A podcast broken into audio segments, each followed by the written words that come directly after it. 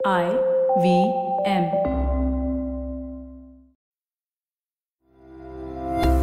Deccan Tales Made with Love in India. या आठवड्यातल्या मोनोलॉग्समध्ये आपण सिंधू संस्कृती किंवा हडप्पा संस्कृतीविषयी जाणून घेतलं होतं ती संस्कृती कशी उदयाला आली तेव्हाचे लोक काय करायचे त्यांची घरं कशी होती हेही आपण ऐकलं मोनोलॉगच्या शेवटी आपल्या सगळ्यांच्याच मनात काही प्रश्न निर्माण झाले असतील. त्याच प्रश्नांची उत्तरं द्यायला आज आपल्यासोबत आहेत डॉक्टर सचिन विद्याधर जोशी सर पुरातत्वज्ञ आहेत. जगप्रसिद्ध Deccan college of archaeology and post graduate research स्टडीजमध्ये ते आर्किओकेमिस्ट्री हा विषय शिकवतात. गेल्या पंधरा वर्षांमध्ये त्यांनी बाराहून अधिक पुरातत्वीय उत्खननांमध्ये भाग घेतला आहे. इतकंच नाही तर त्यांनी सहा नवीन किल्लेही शोधले आहेत. मला खात्री आहे तुम्ही नक्कीच सरांचं बोलणं ऐकायला उत्सुक असाल. त्यामुळे लगेच सुरू करूया आजच्या गप्पा. सर अखंड भारत कथा महान भारताची. या पॉडकास्टमध्ये मी सानिया तुमचं स्वागत करते. धन्यवाद.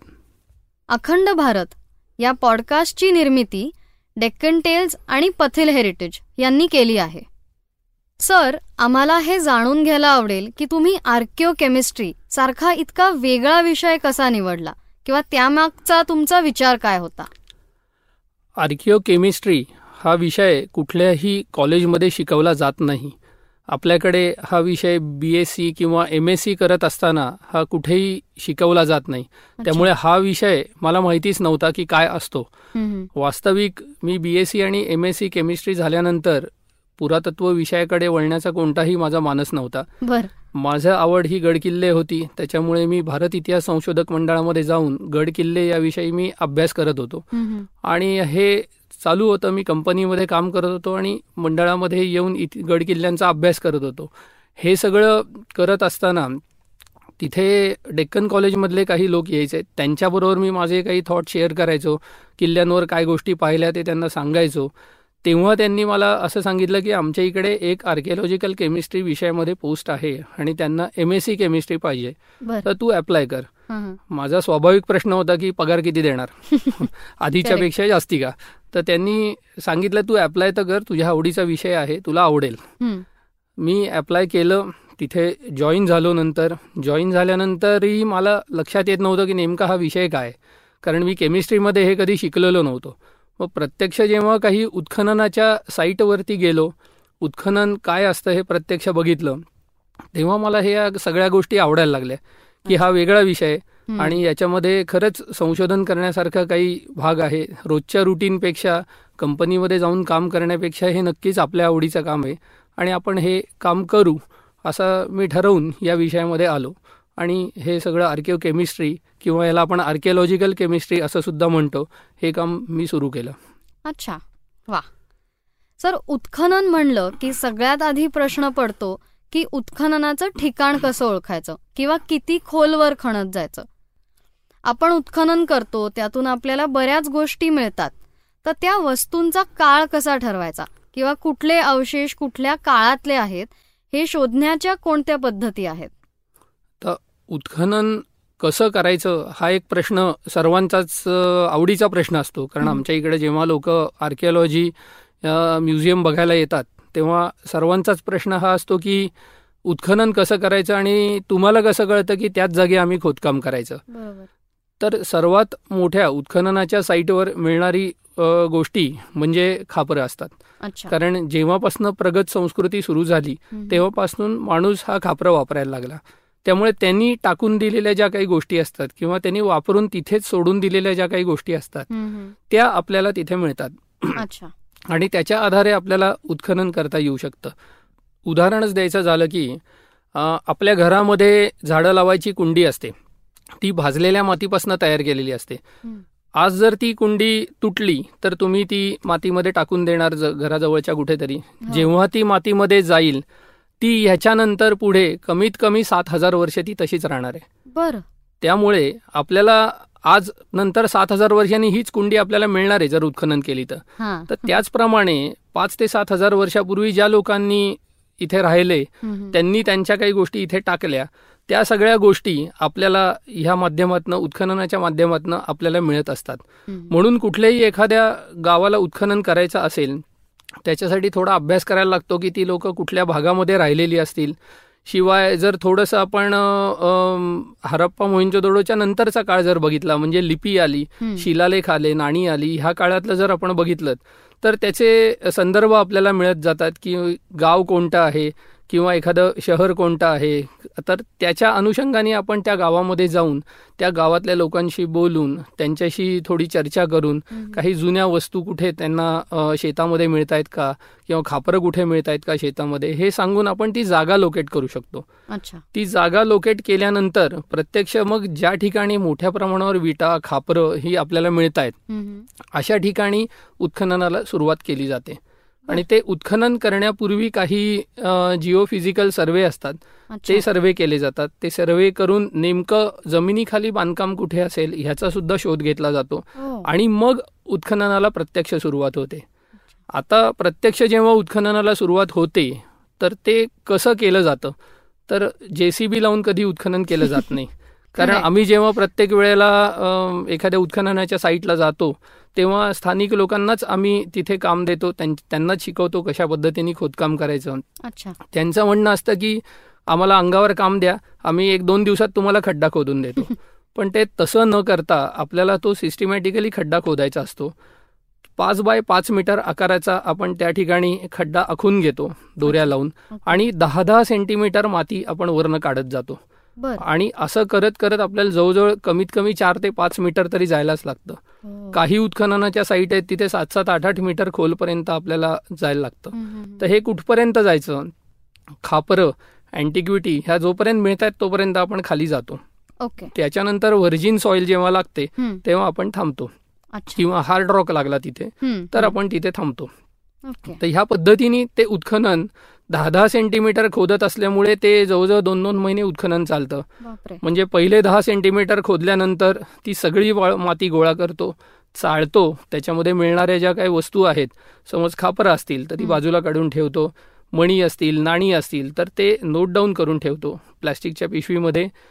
पहिल्या दहा सेंटीमीटरला आम्हाला मणी मिळाले दुसऱ्या दहा सेंटीमीटरला अजून नाणी मिळाली तर हे सगळं नोट डाऊन करून ठेवायला लागतं. की कुठल्या थरामध्ये काय काय मिळालेलं आहे आपल्याला. आणि असं करत करत आपल्याला जवळजवळ चार ते सहा सेंटीमीटर प- मीटरपर्यंत खाली जायला लागतं. आणि म्हणून त्या उत्खननासाठी खूप वेळ लागतो. महिने दोन दोन महिने जातात. आणि हे सगळं चालू असताना त्याच्याच बरोबर त्याच्या परिसरातल्या ज्या काही जुन्या वस्तू आहेत वास्तू आहेत या सगळ्यांचा अभ्यास या उत्खननामध्ये केला जातो. उत्खनन म्हणजे फक्त खड्डा खाणायचा तिथे बसायचा आणि मिळणाऱ्या अँटिक्विटी घरी घेऊन यायच्या असा नाही. उत्खनन म्हणजे एका संस्कृतीचा अभ्यास असतो. तिथे माणसं कशी वा राहत होती त्यांची घरं कशी होती त्यांचे राहणीमान काय होतं ती प्रगत संस्कृती होती का नाही असा सगळा तो अभ्यासाचा विषय असतो. त्याच्यामध्ये एक दोन गोष्टी की हे अवशेष कुठल्या काळातले आहेत कधीचे आहेत हे शोधण्याच्या काही वेगवेगळ्या सायंटिफिक मेथड्स आहेत. त्याच्यामध्ये आपल्याला डेटिंग करता येतं. तर एक जनरल आपण जर बघितलं तर सगळ्यांना कार्बन डेटिंग माहिती असतं. हो. लहानपणापासून शाळेमध्ये तेच शिकवलेलं असतं कार्बन डेटिंग आपण कार्बन डेटिंग म्हणतो. काही वस्तू मिळाली तरी कार्बन डेटिंगच म्हणतो. आमच्याकडे अनेक लोक येतात. आणि ते लोक हेच सांगतात की बाबा ते ही वस्तू मिळाली याचं कार्बन डेटिंग करता येईल का? तर कार्बन डेटिंग आपण कशाचं करू शकतो? की ज्या गोष्टीमध्ये कार्बन आहे अशाच वस्तूचं आपण कार्बन डेटिंग करतो. ओके. उदाहरणार्थ कोळसा लाकूड कापड याचंच फक्त कार्बन डेटिंग होऊ शकतं. पण तुम्ही लोखंड म्हणाल तर त्याचं कार्बन डेटिंग करणं अत्यंत अवघड. ओके. दगड म्हणाल तर त्याचं कार्बन डेटिंग होत नाही. किंवा काही हाडं असतील तर त्याचंही कार्बन डेटिंग होत नाही. तर ह्याच्यासाठी वेगवेगळ्या पद्धती आहेत. खापरं असतील तर त्याला टी एल डेटिंग आम्ही म्हणतो. थर्मोल्युमिनेसन्स डेटिंग या पद्धतीने त्याचं डेटिंग करता येतं. ओके. दगडाचं डेटिंग हे जे आहे हे पोटॅशियम ॲर्गॉन डेटिंग नावाची पद्धत आहे. त्यांनी करता येतं. बोन्सचं डेटिंग जे आहे ते फ्लुरिन डेटिंग पद्धतीने करता येतं. आता दगडाचं डेटिंग तुम्ही म्हणाल तर मी एखादी मूर्ती आहे माझ्याकडे. आणि त्या मूर्तीचं तुम्ही दगड काढून सायंटिफिक डेटिंग करून द्या म्हटलं तर त्याची डेट येत नाही. याचं कारण ती डेट जी असते ती ती मूर्ती घडवल्याची डेट नसते. तो दगड जन्माला आल्याची डेट असते. ती डेट काही लाख वर्षापूर्वीची जाऊ शकते. त्यामुळे घडवलेल्या मूर्तीची सुद्धा आपल्याला डेट तशी करता येत नाही मग त्याला स्टायलिस्टिक डेटिंगच करायला लागतं. तर ह्या सगळ्या उत्खनन आणि त्याच्या डेटिंगच्या वेगवेगळ्या मेथड्स आहेत. ह्याच्यावर बोलायचं तर तसा खूप मोठा विषय आहे. दोन. तीन मिनिटात संपणार नाही. खरंय सर. म्हणजे खूपच ब्रॉड स्कोप आहे नक्कीच या सगळ्याचा. पण सर मध्यंतरी ना एक हिंदी पिक्चर आला होता मोहेंजो दाडो नावाचा. त्यात दाखवलेल्या गोष्टी कितपत खऱ्या आहेत? किंवा तेव्हाची ख तेव्हाची शहरं खरंच तशी होती का? आ, तो तो सिनेमा बघितला तो सिनेमा पाहिल्यानंतर तो सिनेमा म्हणून पाहायला काही हरकत नाही.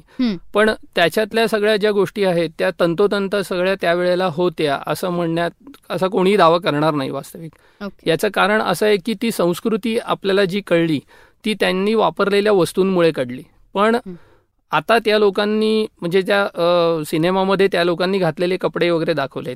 तर हे कपडे कसे होते हे आपल्याला आज नाही कळते कारण ओके. त्याचे आपल्याला काहीच पुरावे मिळालेले नाहीत मग ते काय कपडे घालत होते काय परिधान करत होते हे. सांगता येणं अवघडच आहे ते त्यानंतर त्या एकूण जी ती गोष्ट सांगितलेली आहे त्याच्यामध्ये हं. गोष्ट कुठेही लिखित नाहीये किंवा कारण त्यावेळी स्क्रिप्टच नव्हती त्यामुळे लिहिण्याचा प्रश्नच येत नाही किंवा ह्याची माहिती कुठेही काही नाहीये. त्यामुळे ती कथा जी काय आहे ती सगळी कथा काल्पनिकच आहे. शंभर टक्के काल्पनिक आहे ती. त्यामुळे तसं त्या याच्यामध्ये तथ्य नाहीये पण तो सिनेमा म्हणून बघावा पण त्यात काहीतरी खऱ्या गोष्टी शोधण्याचा प्रयत्न करू नये. असंच इतरही किल अ, सिनेमांच्या बाबतीत म्हणता येईल जे इतिहासावर आधारित सिनेमे असतात ते शक्यतो सिनेमा म्हणून बघावेत. इतिहास अभ्यास करायचा असेल तर तो लायब्ररीमध्ये जाऊन अभ्यास करावा. नक्कीच. सर सिंधू संस्कृती कशी होती? किंवा तेव्हाचे लोक काय करायचे? किंवा आत्ता आपल्याला माहिती आहे की हडप्पा आणि मोहेंजोदारो ही त्यावेळेसची सगळ्यात मोठी शहरं होती. पण बाकी सुद्धा काही लहान शहरं गावं बंदरं सुद्धा त्यावेळेस असतील ना? की म्हणजे त्या लहान ठिकाणी सुद्धा काही महत्त्वाचे अवशेष सापडले असतील. तर त्याविषयी काही सांगता येईल का? हरप्पा आणि मोहेंजोदडो संस्कृती ही सिंधू नदीच्या काठावर वाढली. त्याचबरोबर सरस्वती नदीच्या काठावर सुद्धा अनेक शहरं होती कालिबंगन हे त्यातलं मोठं शहर होतं आपण इतिहासामध्ये जसं कार्बन डेटिंग ऐकलेलं आहे. तसंच हरप्पा मोहनजोदडोच ऐकलेलं आहे. त्याच्या पलीकडे जाऊन आपण फार काही शहरांची नावं आपल्याला माहीत नाहीत. पण कालिबंगन हे आज राजस्थानमध्ये येतं आणि ते खूप महत्वाचं शहर होतं हरप्पा मोहिंजोदडो एवढंच मोठं होतं. तिथे उत्खनन देखील झालेलं आहे या कालिबंगनला आता ह्या लोकांची संस्कृती कशी होती तर ह्या संस्कृतीचा जेव्हा अभ्यास करतो त्याला आपण ही प्रगत पहिली प्रगत संस्कृती असं म्हणतो हं. याचं कारण असं आहे की त्यांची जी घरं जर उत्खनन झाल्यानंतर तुम्ही जर बघाल तर त्यांची घरांची सिस्टीम जी होती ती पूर्व पश्चिम आणि उत्तर दक्षिण जाणारे रस्ते होते त्या रस्त्याच्या कडेला घरं होती. आणि आत छोट्या छोट्या तीन मीटर आकाराच्या गल्ल्या होत्या आणि ही सगळी जी घरं आहेत ही मुख्य रस्त्याच्या बाजूला उघडणारी नव्हती ती आतल्या बाजूला उघडणारी म्हणजे त्यांचे दरवाजे आतल्या बाजूला होते ओ. ड्रेनेज सिस्टीम होती. पाणी जाण्याची सांडपाण्याची व्यवस्था होती. टॉयलेट ची व्यवस्था सुद्धा त्याच्यामध्ये होती. त्याचबरोबर त्यांची सील्स आपल्याला मिळतात. त्या लोकांनी बांधलेली जी काय घरं आहेत. त्या घरांचे सुद्धा आता भिंती तर नाहीत पण त्याची जोती आपल्याला तिथे मिळू शकतात. त्याच्यानंतर त्यांनी बांधलेल्या विहिरी आहेत. त्या विहिरी सुद्धा आपल्याला उत्खननामध्ये मिळालेल्या आहेत. तर एकूण ही सगळी जी रचना होती शिवाय त्यांची खास करून ती वसाहत तयार करण्याची एक विशिष्ट रचना होती. म्हणजे पूर्ण वसाहतीला बाहेरच्या बाजूनी तटबंदी असायची. त्या तटबंदीमध्ये बुरुज असायचे. त्याच्या बाहेरच्या बाजूला खंदक होते. त्यानंतर आतल्या बाजूला राजा किंवा त्या राजाचे नोबेल पर्सन जे लोक आहेत ती राहण्यासाठी एक वेगळी जागा होती आणि त्याला पुन्हा एकदा एक तटबंदी आपल्याला दिसते. त्याला सिटाडेल असं एरिया असं काही ठिकाणी. म्हटलेलं आहे त्यांनी. तर हे जे एकूण त्यांचा राहणीमान आणि त्यांची संस्कृती होती त्यांचा व्यापार होता वेगवेगळ्या लोकांशी तर त्याच्यामुळे आपण त्याला पहिली प्रगत संस्कृती असं म्हणतो. आणि ह्यामध्ये मुख्यतः तटबंदी बुरुज हे प्रकार आपल्याला एकूणच इतिहासामध्ये पहिल्यांदा दिसतात. हो. कारण आज आपण गड किल्ले बघतो हो. शिवाजी महाराजांनी बांधलेले त्याच्या आधीचे पण बघतो. पण. ह्याची खरी सुरुवात कुठे झाली. तर ह्याची पहिली सुरुवात ही हरप्पा मोहिंजोदडोमध्ये झाली. अच्छा. म्हणजे आपल्याकडे लिखित रेफरन्स याचे मिळतात किल्ल्यांचे. पण प्रत्यक्ष पुरावे जे आपण म्हणतो ते प्रत्यक्ष पुरावे हे पहिले आपल्याला हडप्पा मोहिंजोदडो कालीबंगन ह्या सगळ्या साईटवर आपल्याला अशा प्रकारचे तटबंदीयुक्त बांधकामाचे पुरावे आपल्याला मिळालेले त्या. तटबंदीमध्ये दरवाजे होते. वेगवेगळ्या ठिकाणी ते आता दरवाजाचे वरचा भाग कसा होता हे आपल्याला नाही सांगता येत पण दरवाजाचा जो पाया आहे तो त्या तटबंदीमध्ये मिळालेला आहे. ओके. तर अशा पद्धतीने ही पूर्ण मोठी संस्कृती होती आणि फक्त एवढीच नाही तर आत्तापर्यंत जे काही सर्वेक्षण झालेलं आहे त्यानुसार हराप्पा आणि मोहिंजोदडो काळातल्या चौदाशे वेगवेगळी गावं ही आपल्याला मिळालेली आहेत आणि त्यातली जवळजवळ नऊशेच्या आसपास गावं ही भारतात आहेत. चारशे पाकिस्तानमध्ये आहेत आणि. उरलेली काही अफगाणिस्तान बलुचिस्तान हा जो भाग आहे. त्या भागामध्ये आपल्याला दिसतात ह्यातल्या जवळजवळ एक पाचशे ते सातशे साईटवर आजपर्यंत उत्खनन सुद्धा झालेलं आहे. उत्खनन करून ती गावं काय होती त्यांची संस्कृती काय होती हे आपल्याला त्यातून कळतं आता हराप्पा मोहिंजोदडो कालीबंगन लोथल धोलावीरा हे जे काय आहेत ही सगळी मोठी शहरं होती. पण त्यांना जोडणारी काही छोटी गावं होती. तिथे काही क्राफ्ट्समन होते. ते क्राफ्ट्समन मटेरियल त्या गावामध्ये आणायचे शहरामध्ये आणायचे विकायला आणि तो व्यापार वगैरे या सगळ्या गोष्टी व्हायच्या तर ही जी छोटी छोटी गावं होती तिथे तटबंदीयुक्त नगरं नसतील. पण तरी सुद्धा ते त्या प्रगत संस्कृतीचा एक भाग होते. तर अशी सुद्धा गावं आपल्याला मिळाली आहेत त्यामुळे त्याच्या तीन कॅटेगरी केलेल्या आहेत गावांच्या की अगदी मोठी शहरं जशी पुणे मुंबई सारखी. थोडी मध्यम शहरं म्हणजे तालुका लेवलची जी गावं असतात तशी आणि अगदी खेडेगावं. असं त्याचं वर्गीकरण आपल्याला केलेलं दिसतं. ओ. आणि ह्याच्याच बरोबर अजून एक दुसरी संस्कृती त्याच काळात अस्तित्वात होती. ती म्हणजे ताम्रपाषाण युगीन संस्कृती. त्याला चाल्कोलिथिक कल्चर असं आपण म्हणतो. हं. ते सुद्धा या हरप्पन बरोबरच अस्तित्वात होतं. अशी आपल्याला उत्खननातून माहिती मिळते. पण यातली मजा एक सांगतो तुला सानिया की ही संस्कृती किती लांबवर पसरली होती. म्हणजे ह्याच्या बाउंड्री काय होत्या? तर पश्चिमेला पर्शियापर्यंत पर्शियातील मकरान नावाचं गाव आहे तिथपर्यंत ती पसरली होती. पूर्वेला आपल्या उत्तर प्रदेशात आलमगीरपूरपर्यंत ही पसरलेली होती तसंच उत्तरेला जम्मू काश्मीरपर्यंत.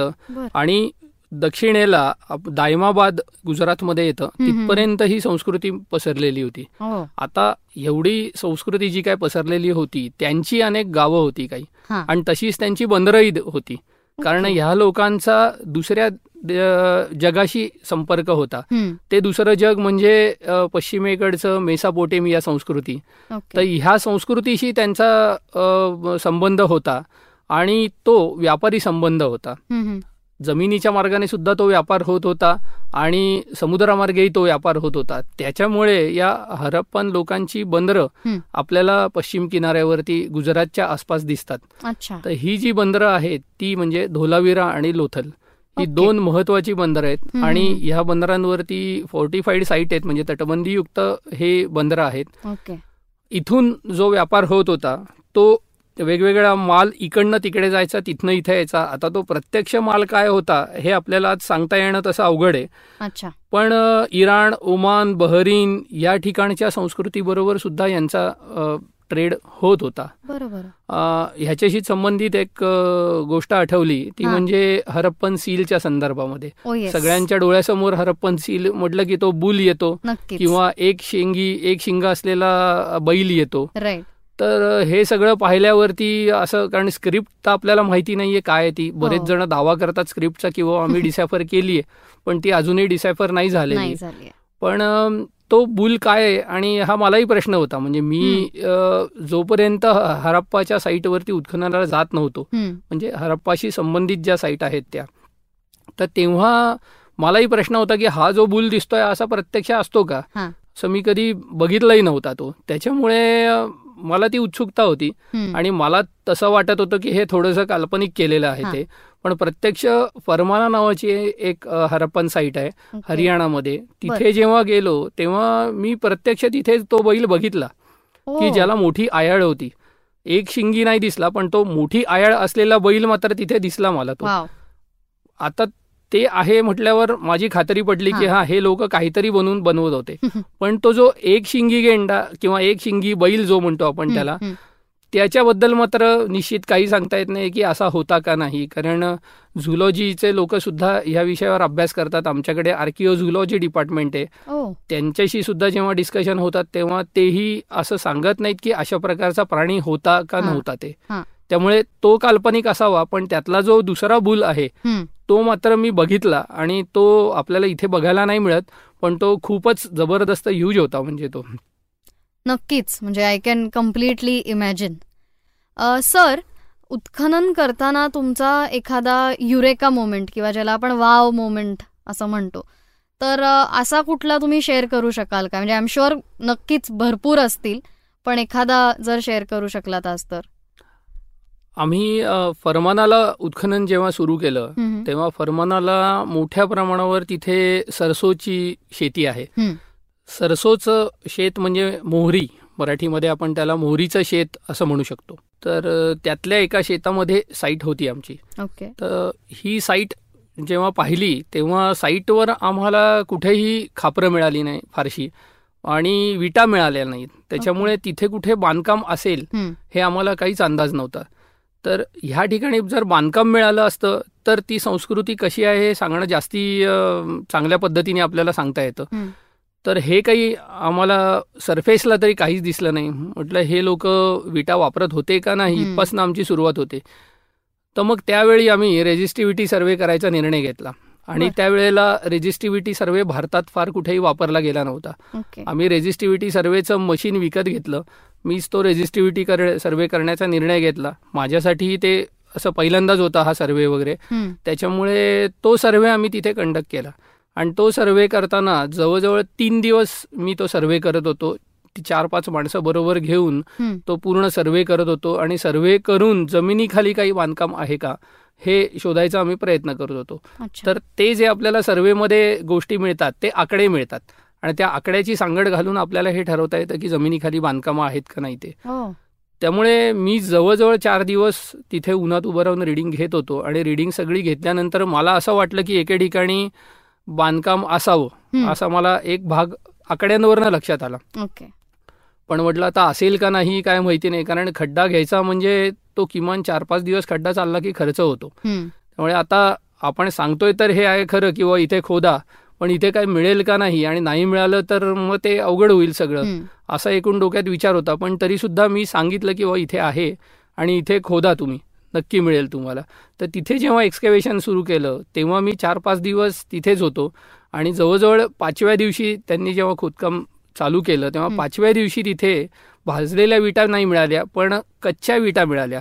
सनराईड ब्रिक्स म्हणतो आपण त्याला. हो. त्या म्हणजे सूर्यप्रकाशामध्ये वाळवलेल्या विटांच्या भिंती तिथे मिळाल्या.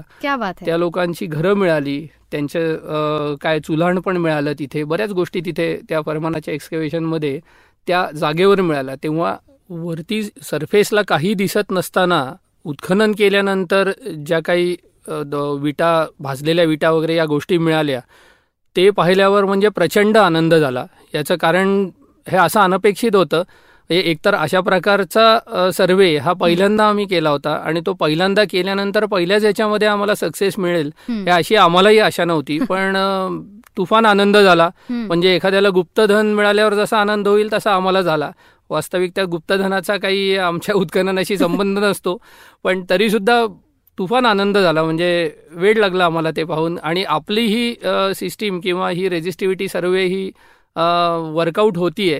हे लक्षात आलं. आणि मग त्याच्यानंतर आम्ही अनेक साईटवर हा रेजिस्टिव्हिटी सर्वे केला आणि आम्हाला त्याच्यामध्ये सक्सेस आलं. म्हणजे प्रत्येक वेळी आपल्याला फक्त बांधकाम मिळालं म्हणजेच सक्सेस आहे नाही. एखाद्या ठिकाणी काही नाहीये हा सुद्धा एक प्रकारचा सक्सेस आहे. पण हे ही जी पहिलीच घटना होती. आणि या पहिल्याच घटनेमध्ये आम्हाला असं बांधकाम मिळावं हे कोणालाच अपेक्षित नव्हतं. नक्कीच. भारी. सर खूपच मस्त इन्सिडेंट सांगितला तुम्ही. पण आता इतकं सगळं जाणून घेतल्यावर आता माझा एकच शेवटचा प्रश्न आहे. जो आम्ही मागच्या एपिसोडमध्ये एंड केला होता मोनोलॉग बऱ्याच प्रश्नांनी. तर तो असा आहे की हे लोक गेले कुठे? किंवा ही संस्कृती या वसाहती लुप्त कुठे झाल्या किंवा ज्याला आपण डिक्लाइन ऑफ सिव्हिलायझेशन म्हणतो तर ते एक्झॅक्टली काय होतं वास्तविक या हरप्पन संस्कृतीचा जो शेवट झाला. त्या शेवटासाठी अनेक कारणं कारणीभूत आहेत यामध्ये जवळजवळ आपल्याला पाच ते सहा वेगवेगळी कारणं सांगितली जातात किंवा अभ्यासकांनी याविषयी संशोधन करून वेगवेगळ्या याविषयी थेअरीज मांडलेल्या आहेत. तर याच्यामध्ये एकतर तीन फेजेस आपल्याला दिसतात हरप्पनमध्ये. ओके. एकतर पहिली म्हणजे अर्ली हरप्पन म्हणजे ही संस्कृती कुठेतरी डेव्हलप होत होती. त्याच्यानंतर मॅच्युअर हरप्पन म्हणजे ही पूर्णतः प्रगत झालेली संस्कृती. आणि तिसरी लेट हरप्पन. तर लेट हरप्पन ही त्यांचा शेवटाचा भाग जो होता तो. ओके तर हे सगळं काही असं सडन झालं नाही. म्हणजे आपल्याला असं वाटेल की अरे ही संस्कृती अचानक संपली. काहीतरी मोठं असं वादळ आलं आणि ती संस्कृती संपली. असं नाही झालं ते. ती हळूहळू संपत गेली. आणि ती हळूहळू संपत जायची कारणं सुद्धा तशीच होती. सर्वात महत्त्वाचं गेली अनेक वर्षे आपल्याला जे काही कारण सांगितलं जातं ते इंग्रज लोकांकडनं सांगितलं गेलं होतं. सर मॉर्टिमर व्हिलर जो होता त्यांनी एक थेरी मांडलेली होती ही. की आर्य हे आले. आर्यांचा जो सेनापती होता तो इंद्र होता. तो इंद्र आला आणि या इंद्रानी ही सगळी वसाहत संपवली. हडप्पा मोंजोदडो संस्कृती संपवली.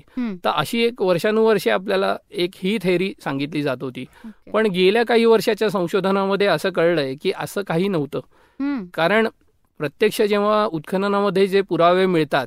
त्या पुराव्यामध्ये जे काही बोन्स मिळतात किंवा जे काही माणसांची हाडं मिळतात आपल्याला स्केलेटन मिळतात तर त्याच्यावर आपल्याला कुठेही असे कटमार्क वगैरे मिळालेले नाहीयेत किंवा हो. त्या लोकांच्या मध्ये काही असे युद्ध झाल्याचे. त्यांचे एकमेकांनी अगदी आपण हत्यारं नसतील असं समजू. पण हातापायांनी लढाई करून मारलं एकमेकांना कोणाचा तरी हात तोडला पाय. तोडला असं काही दिसतच नाहीये त्या सगळ्या याच्यामध्ये मग कुठल्या आधारावर असं म्हणायचं की बाबा तो आर्य होते आणि ते आले आणि त्यांनी ही संस्कृती संपवली त्यामुळे असे कुठलेही पुरावे नाही त्यामुळे ती थेअरी अनेक वर्ष अस्तित्वात होती म्हणजे आत्ता आत्ता अगदी दहा वर्षापूर्वीपर्यंत लोक तीच थेअरी मान्य करत होते हो. पण तसं काही नाहीये. दुसरा भाग आता असा आहे की क्लायमॅटिक चेंज हे खूप मोठ्या प्रमाणावर झाले त्या काळामध्ये मोठ्या प्रमाणावर मधल्या हवामान बदलामुळे मुख्यतः ही संस्कृती लयास गेली. ते बदल अशामुळे झाले की दुष्काळ सदृश्य परिस्थिती त्यावेळेला निर्माण झाली आणि त्याच्यामुळे त्याचा परिणाम त्यावेळेच्या शेती शेतीवर झाला शेतीचा परिणाम हा त्यावेळेच्या व्यापारावरती झाला आणि त्याच्याचबरोबर पाऊस न पडल्यामुळे ज्या भागामध्ये ती सेटलमेंट होती. त्या भागातल्या लोक ज्या शेतीवर अवलंबून होते ती सगळी वाळवंटीकरण व्हायला लागलं त्या जमिनीचं हो. त्याच्यामुळे त्यांना तिथनं उठून दुसरीकडे जायला लागलं आणि त्याच्यामुळे ती जी सगळी संस्कृती होती ती. पूर्ण डिस्टर्ब झाली हा एक भाग झाला दुष्काळ. सदृश्य परिस्थितीचा. पण भूकंप झाले अनेक वेळा आणि त्या भूकंपामुळे जमिनीचे भूभाग बदलले. आणि त्या. भूभाग बदलल्यामुळे नद्यांनी सुद्धा आपापली डायरेक्शन चेंज केली. नद्या दुसऱ्या ठिकाणी व्हायला सुरुवात झाली. म्हणजे मोहेंजोदडो ही जी सेटलमेंट आहे. मोहेंजोदडोच्या इथे जी सिंधू नदी होती तिने पात्र बदललं. आणि ती तिथनं लांब व्हायला लागली. त्याच्यानंतर हरप्पालाही तेच झालं. काही ठिकाणी मोहिंजोदडोच्या इथे फ्लड आल्या. पूर हो. आले पुरामुळे ती सगळी वसाहत संपली. कालीबंगनच्या इथे असं झालं की कालीबंगन हे सरस्वती नदीच्या काठावर होतं. तर यमुना आणि सतलज ह्या दोन्ही सरस्वतीच्या उपनद्या होत्या. त्याच्यामुळे त्याचं पाणी सरस्वतीला यायचं तर भूभाग बदलल्यामुळे यमुना जी आहे ती इकडे पूर्वेच्या दिशेला व्हायला लागली आणि ती खालती येऊन गंगेला मिळाली. तसंच ही सतलज जी आहे ती तिने सुद्धा तिचा कोर्स बदलला. आणि ती ह्या बाजूला थोडीशी पश्चिमेला व्हायला लागली. त्याच्यामुळे सरस्वतीचं जे लोअर बेसिन होतं ते सगळं कोरडं पडलं ते हो. म्हणजे तिथे असलेली जी काही लोक होती ती त्या पाण्यावरच अवलंबून होती त्यामुळे ते पाणीच संपलं तर त्याच्यामुळे ती पूर्ण वसाहत संपली. त्याचबरोबर अजून वातावरण बदलामध्ये या गोष्टी झाल्या की समुद्राची पातळी जी आहे ती कमी झाली. समुद्राची पातळी खाली झाल्यामुळे जी बंदरं होती ती सगळी बंदरं गाळानी भरली आणि गाळानी भरल्यामुळे त्या बोटी लावणार कुठे ती सगळी त्यांची बंदरच गाळानी भरल्यामुळे तो हो. ट्रेड त्यांचा संपला अच्छा. त्याच वेळेला पलीकडे ज्यांच्याशी ट्रेड होता मेसापोटेमिया वगैरे इथे सुद्धा तशीच परिस्थिती निर्माण झाली. ओके. त्याच्यामुळे त्याचा परिणाम हा दोन्हीकडे झाला. ट्रेड संपला त्याच्यामुळे ती इकॉनॉमी संपली. इकॉनॉमी संपल्यामुळे ती सगळी त्यांची जी काही प्रगत संस्कृती होती त्याच्यावर त्याचा परिणाम झाला. त्या लाईफस्टाईलवर त्यांचा परिणाम झाला. त्याच्यामुळे ती सगळी संस्कृती लयास गेली. त्यामुळे मुख्यतः आज जे कारण सांगितलं जातं त्यातलं ऑथेंटिक सर्वात कारण हे म्हणजे त्या वातावरणातले जे बदल होते ते खूप मोठे बदल झाले आणि त्या बदलांमुळे हे सगळं झालं. आणि मग पुन्हा हे लोक छोट्या छोट्या ग्रुप्समध्ये पाण्याच्या शोधात कुठे कुठे राहायला लागले. आणि मग ते जे आपल्याला कल्चर दिसतं त्याला आपण लेट हरप्पन किंवा हरप्पनमधली सर्वात शेवटची फेज असं आपण म्हणतो. ओके. ही फेज साधारण एकोणीसशे बी सी ते पंधराशे बी सी हा त्याचा कालखंड आपल्याला दिसतो. अच्छा. आणि अर्ली हरप्पनची जी फेज आहे ती पस्तीसशे बी सी ते पंचवीसशे बी सी हो ही अर्ली हरप्पनची फेज आहे. आणि जे मॅच्युअर म्हणजे पूर्णतः प्रगत संस्कृती जी म्हणतो. ती पंचवीसशे ते एकोणीसशे बी सी एवढ्या. कालखंडामध्ये ती संस्कृती होती. आणि ही संस्कृती संपल्यानंतर पुढची प्रगत संस्कृती तयार होण्यासाठी जवळजवळ एक हजार वर्षाचा कालखंड तरी गेला. बापरे. आणि ही सगळी संस्कृती जी उभी राहिली. ती एका धातूमुळे उभी राहिली. आणि तो धातू म्हणजे कॉपर. ओ. कॉपरमुळे ह्या मोठी प्रगत संस्कृती तयार झाली. आजही काही एक्सकेवेशन आहे. सनवली नावाच्या एक्सकेवेशनबद्दल तुम्ही वाचलं असेल पेपरमध्ये. तर तिथे काही रथाचे अवशेष सापडले. आणि त्याच्याबरोबर काही कॉपरचे पण तुकडे तिथे सापडलेले आहेत ते. तर ही सगळी संस्कृती लयास जायचं मुख्य कारण हे म्हणजे वातावरणातले बदल. आणि ते बदल सडन झालेले नव्हते. ते अचानक कुठले बदल झालेले नव्हते. ते बदल हळूहळू होत गेले. हळूहळू वाळवंटीकरण होत गेलं. तो प्रदेश कोरडा पडत गेला. तिथे पाऊस कमी झाला. त्याचा परिणाम शेतीवरती झाला सगळा. आणि सगळा तो ट्रेड आणि या या सगळ्या गोष्टी संपत गेल्या आणि शेवटी ही संस्कृती लयास गेली पूर्ण म्हणजे आपण जे म्हणतो की प्रत्येक गोष्ट ही व्हील ऑफ नेचरवर चालते म्हणजे उत्पत्ती स्थिती आणि लय. ह्या तीन क्रमानेच गोष्टी घडतात आणि त्या तशाच घडणार आहेत पुढेही. तर मला वाटतं तसंच आपल्या हडप्पन संस्कृतीचं सुद्धा झालं असेल. सर मला असं वाटतं अनेकांच्या मनात सिंधू किंवा हडप्पा संस्कृतीबद्दलचं जे कोडं होतं ते नक्कीच सुटलं असेल.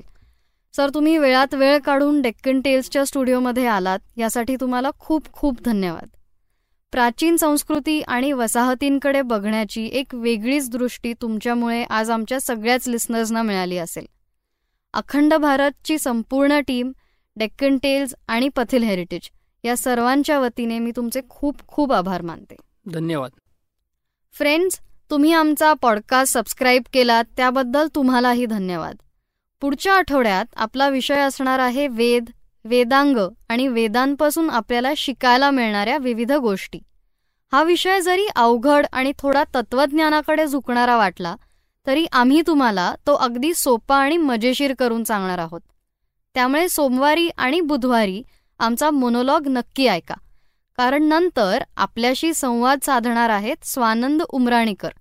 वैदिक परंपरा त्यांच्या इतकी सोपी आणि रिलेटेबल करून सांगणारं अजून मला तरी कोणी माहिती नाही सो लवकरच भेटूया. तोपर्यंत शिकत राहा माहिती करून घ्या कारण इतिहासाला कालमर्यादा नसते. If you want to connect with me you could find me on Facebook Instagram and Twitter my handle is Pathil heritage that is P A T H I L H E R I T A G E Siya Hope you have enjoyed listening to our today's episode of Akhanda Bharat. If you have any questions for our guests or suggestions regarding our shows, you can always write to us at info at the.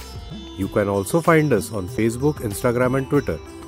The show is available on our website, deccantales.com, or you could find them on Apple Podcasts, Google Podcasts, Spotify, Castbox, Hubhopper, JioSavan, Ghana, and a dozen more podcasting apps.